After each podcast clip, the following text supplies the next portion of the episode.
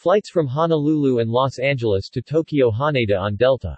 Delta Air Lines will resume flights from Los Angeles International Airport LAX to Tokyo International Airport HND beginning October 30, 2022, in anticipation of Japan's easing travel restrictions. The route will start operating three times weekly before moving to daily starting December 1, 2022. The relaunched service will use Airbus 330-900 NEO aircraft featuring Delta One suites, Delta Premium Select, Delta Comfort Plus and main cabin services.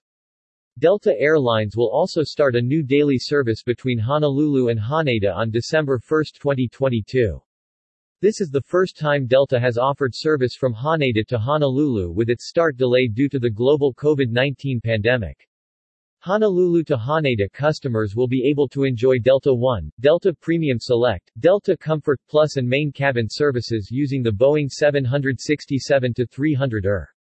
Tokyo International Airport, commonly known as Haneda Airport, Tokyo Haneda Airport, or Haneda International Airport, is one of two international airports serving the Greater Tokyo area, the other one being Narita International Airport.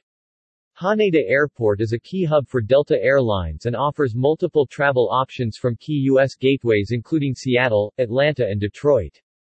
Delta Airlines, Inc., typically referred to as Delta, is one of the major airlines of the United States and a legacy carrier.